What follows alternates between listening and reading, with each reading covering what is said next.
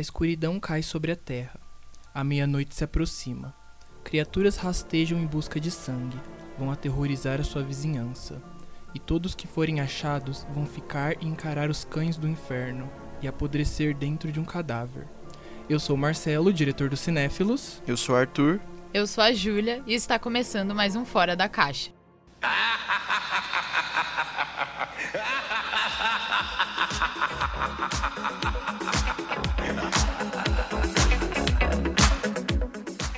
Esse trecho que eu acabei de narrar faz parte do clipe da música Thriller do Michael Jackson. Ela foi um dos grandes sucessos dele e fala justamente sobre o assunto do nosso podcast dessa semana: terror. Here's Johnny. Outubro, Dia das Bruxas, Halloween. Não tem como não falar dos filmes de terror, que assustam e apaixonam tanta gente. Olha, eu não posso dizer que eu sou muito fã desse tipo de filme, não. Prefiro não passar nervoso no cinema, mas não tem como negar que esse gênero atrai um público muito grande em todo o mundo. Esse fanatismo por longas assustadores começa, muitas vezes, ainda na adolescência. Um estudo feito pela Universidade de Pittsburgh tentou explicar essa adoração por filmes de terror. Segundo os pesquisadores, depois que passamos por uma experiência assustadora voluntária, como ir ao cinema ver esse tipo de filme, nosso humor melhora e ficamos mais relaxados. Eles falam, inclusive, que durante esse momento de horror a gente força o nosso sistema autônomo a ficar ligado. Quando essa situação passa, uma quantidade grande de endorfina é liberada no nosso corpo. É parecido com o que sentimos depois de fazer uma atividade física. A conclusão desse estudo é que as pessoas não gostam do medo em si, mas da sensação de prazer que fica depois que ele passa. E olha que esse prazer faz sucesso há bastante tempo. O primeiro filme de terror foi feito em 1920 o longa chamava O Gabinete do Dr. Caligari e foi produzido na Alemanha. Na época, os cenários eram de papel e as sombras foram pintadas com tinta, mas isso virou uma referência estética na história do cinema. De lá pra cá, dá pra dizer que as coisas evoluíram, né? A gente aposentou os cenários de papel e hoje em dia, com a computação gráfica, a maioria desses longas é bem realista. Eu diria que as técnicas estão cada vez mais assustadoras.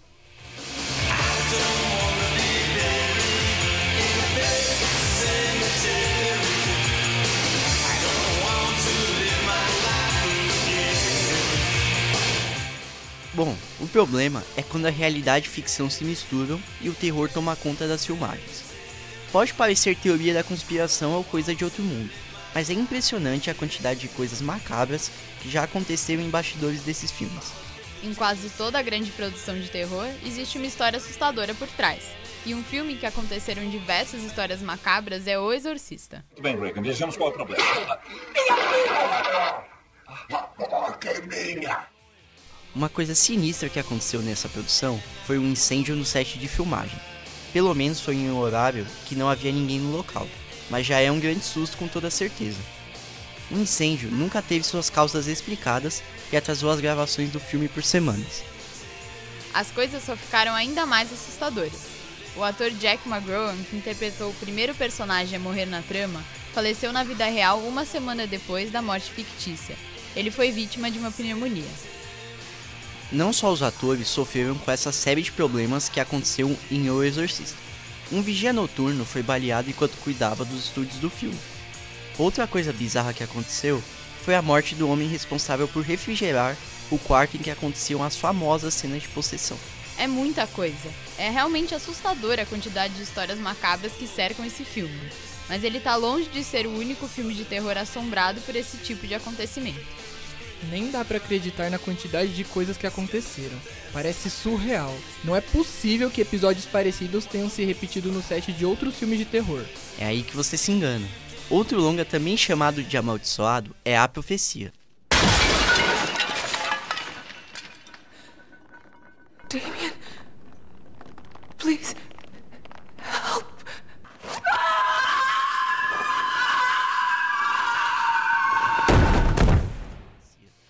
Esse apelido não é à toa.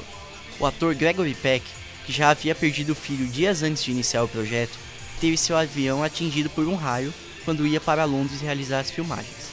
O mesmo aconteceu em outro avião com o produtor do filme, mas por sorte nenhum dos dois morreu. E as histórias sinistras envolvendo aviões não param por aí. Vários integrantes da equipe de A Profecia iam pegar um voo, mas acabaram cancelando de última hora. O avião em que eles não embarcaram caiu e matou todos os passageiros a bordo. A produção também sofreu com a maldição do longo. John Richardson, responsável pelos efeitos especiais do filme, havia montado uma cena em que o fotógrafo morre decapitado num acidente de carro. Certo tempo depois, já trabalhando em outro filme, ele acabou batendo seu automóvel enquanto viajava com Liz Moore, sua assistente. Richardson sobreviveu, mas a moça faleceu, tendo seu corpo cortado ao meio, da mesma forma que o fotógrafo naquela cena. Nossa, eu até arrepiei com essa história aí, mas vamos continuar, que quem canta seus males espanta, né? Can't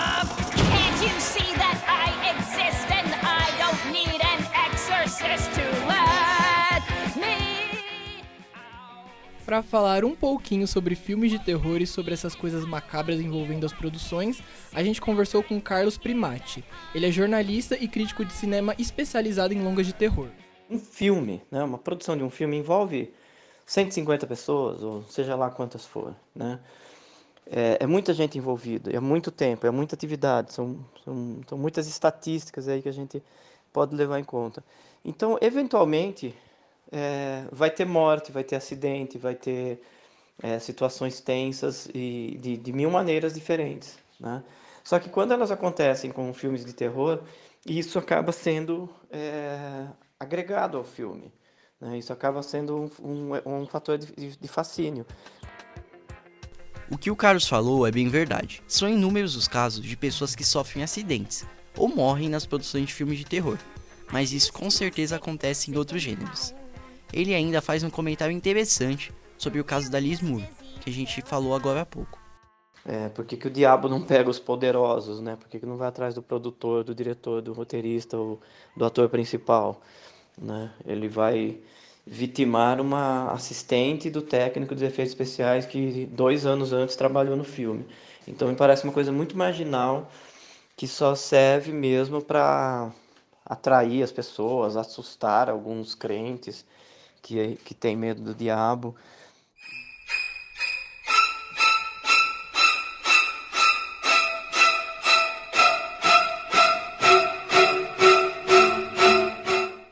Por esses acontecimentos estarem ligados a situações macabras na ficção, ganham muito mais destaque e acabam até atraindo mais público para o cinema.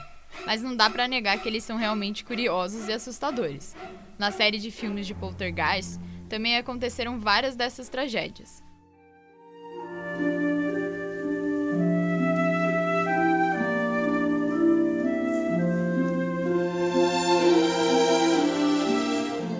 Uma das mais apavorantes é a morte da atriz Dominique Doom.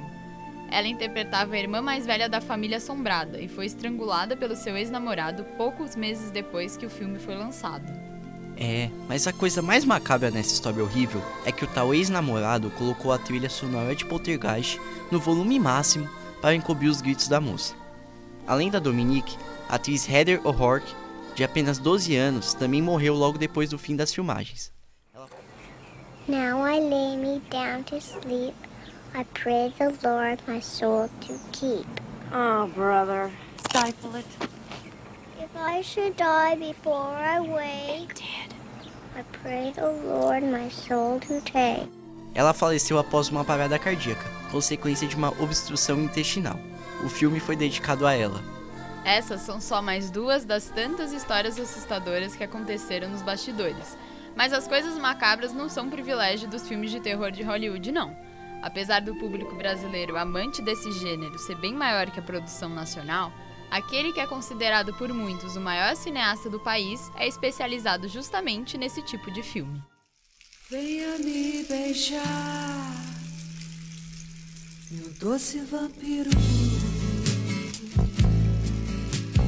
Oh, oh, na luz do luar. A gente tá falando do José Mujica Marins, mais conhecido como Zé do Caixão. Se passares pelo céu, manda lembranças aos anjos.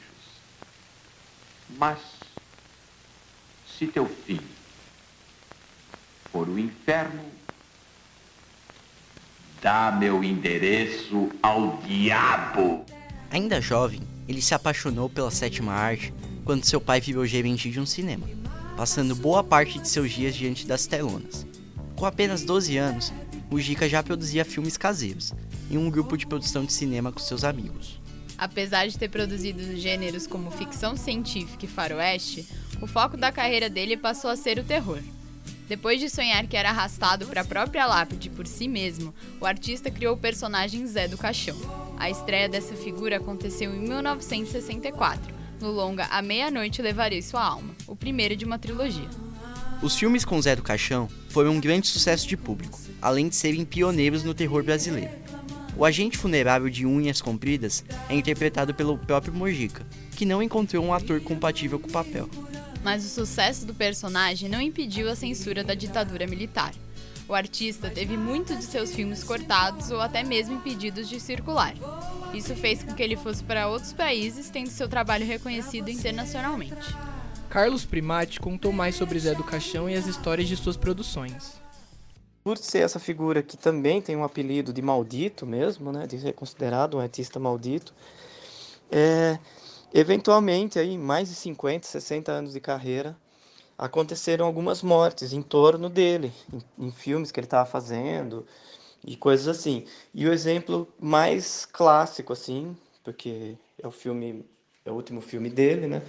É o Encarnação do Demônio, em que ele é, chamou Jesse Valadão para fazer o papel principal junto com ele, né? Então ia ser o, o Mojica como Zé do Caixão e o Jesse Valadão como o policial que tenta prendê-lo, né? Seria um antagonista da história.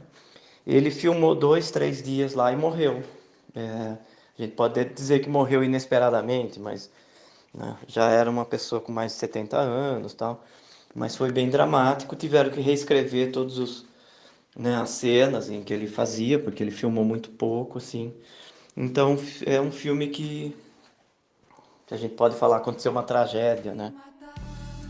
Com tanto tempo trabalhando nos filmes de terror, é difícil mesmo não presenciar histórias desse tipo, né?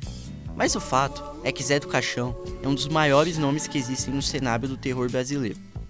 Ele é o nome mais consagrado na história do terror nacional. O Brasil não é famoso por produzir muitas obras que se encaixem exatamente nesse gênero. Só que a produção de filmes de horror cresceu consideravelmente no século XXI.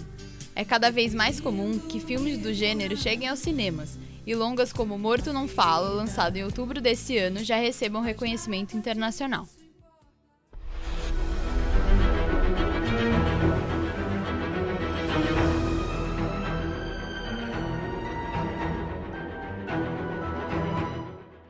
Como o próprio título do filme nacional mostra, Morto não fala. Então, fica difícil dizer se os casos que a gente comentou foram só acaso ou se foram provocados por algum tipo de força de outro mundo. É, o que dá pra dizer é que a maioria das tragédias que a gente citou aqui eram de mortes ou acidentes bem graves. Então, tem várias evidências de que elas realmente aconteceram. Mas tem várias outras coisas igualmente bizarras que são meio difíceis de acreditar. Como assim? Nas próprias produções que a gente comentou, tem outras histórias bem assustadoras, mas com ar de teoria da conspiração. Em O Exorcista, primeiro filme que a gente falou aqui, o carpinteiro responsável pelo cenário cortou o dedão do pé e outro perdeu o polegar. Além disso, a esposa de um dos assistentes de câmera estava grávida e teve um aborto espontâneo. Essas situações podem até ter acontecido de verdade, mas acho que é forçar um pouco querer dizer que o demônio ia se vingar do pessoal do filme fazendo os carpinteiros se machucarem. No Poltergeist, outro considerado amaldiçoado, e que a gente também comentou aqui, vários outros acontecimentos assustaram o elenco e a produção. Além da fumaça que apareceu misteriosamente em uma foto da atriz Zelda Rubinstein para o filme, outra história bem macabra é a da cena do enforcamento do filho do meio. Depois do lançamento, foi revelado que aconteceu um acidente na gravação e o ator Oliver Robbins estava sendo sufocado de verdade. Essa é mais uma daquelas situações que é muito difícil dizer se é verdade ou se foi só um boato para promover o filme. Mas por que será que mesmo essas histórias, sendo meio difíceis de acreditar ou não tendo uma relação tão direta com o terror, despertam tanto interesse? O Primate falou um pouquinho sobre isso também. Vai ter morte, vai ter acidente, vai ter é, situações tensas e de, de mil maneiras diferentes, né? Só que quando elas acontecem com filmes de terror, isso acaba sendo é, agregado ao filme. Né? Isso acaba sendo um, um, um fator de, de, fascínio. Uma das coisas que atrai as pessoas ao horror é é o fascínio pelo desconhecido. Então, quando esse fascínio pelo desconhecido sai das telas e começa a aparecer, digamos assim, na vida real, inclusive dessas pessoas envolvidas, é muito fácil as pessoas passarem a acreditar que as, as duas coisas estão relacionadas. Isso ajuda a entender melhor porque esses mistérios envolvendo os filmes de terror e seus bastidores fascinam tanto o público. Bom, acho que a gente já falou de coisa macabra demais por aqui. É melhor parar, senão vai ser difícil dormir hoje à noite. Concordo, são tantas histórias aterrorizantes que fica difícil não sentir pelo menos um pouquinho de medo. Muita coisa macabra envolvendo os filmes de terror aconteceu por trás das câmeras, mas o nosso episódio já tá acabando. Muito obrigado por acompanhar mais um Fora da Caixa com a gente. Sigam arroba Jornalismo Júnior nas redes sociais e confiram as playlists no Spotify.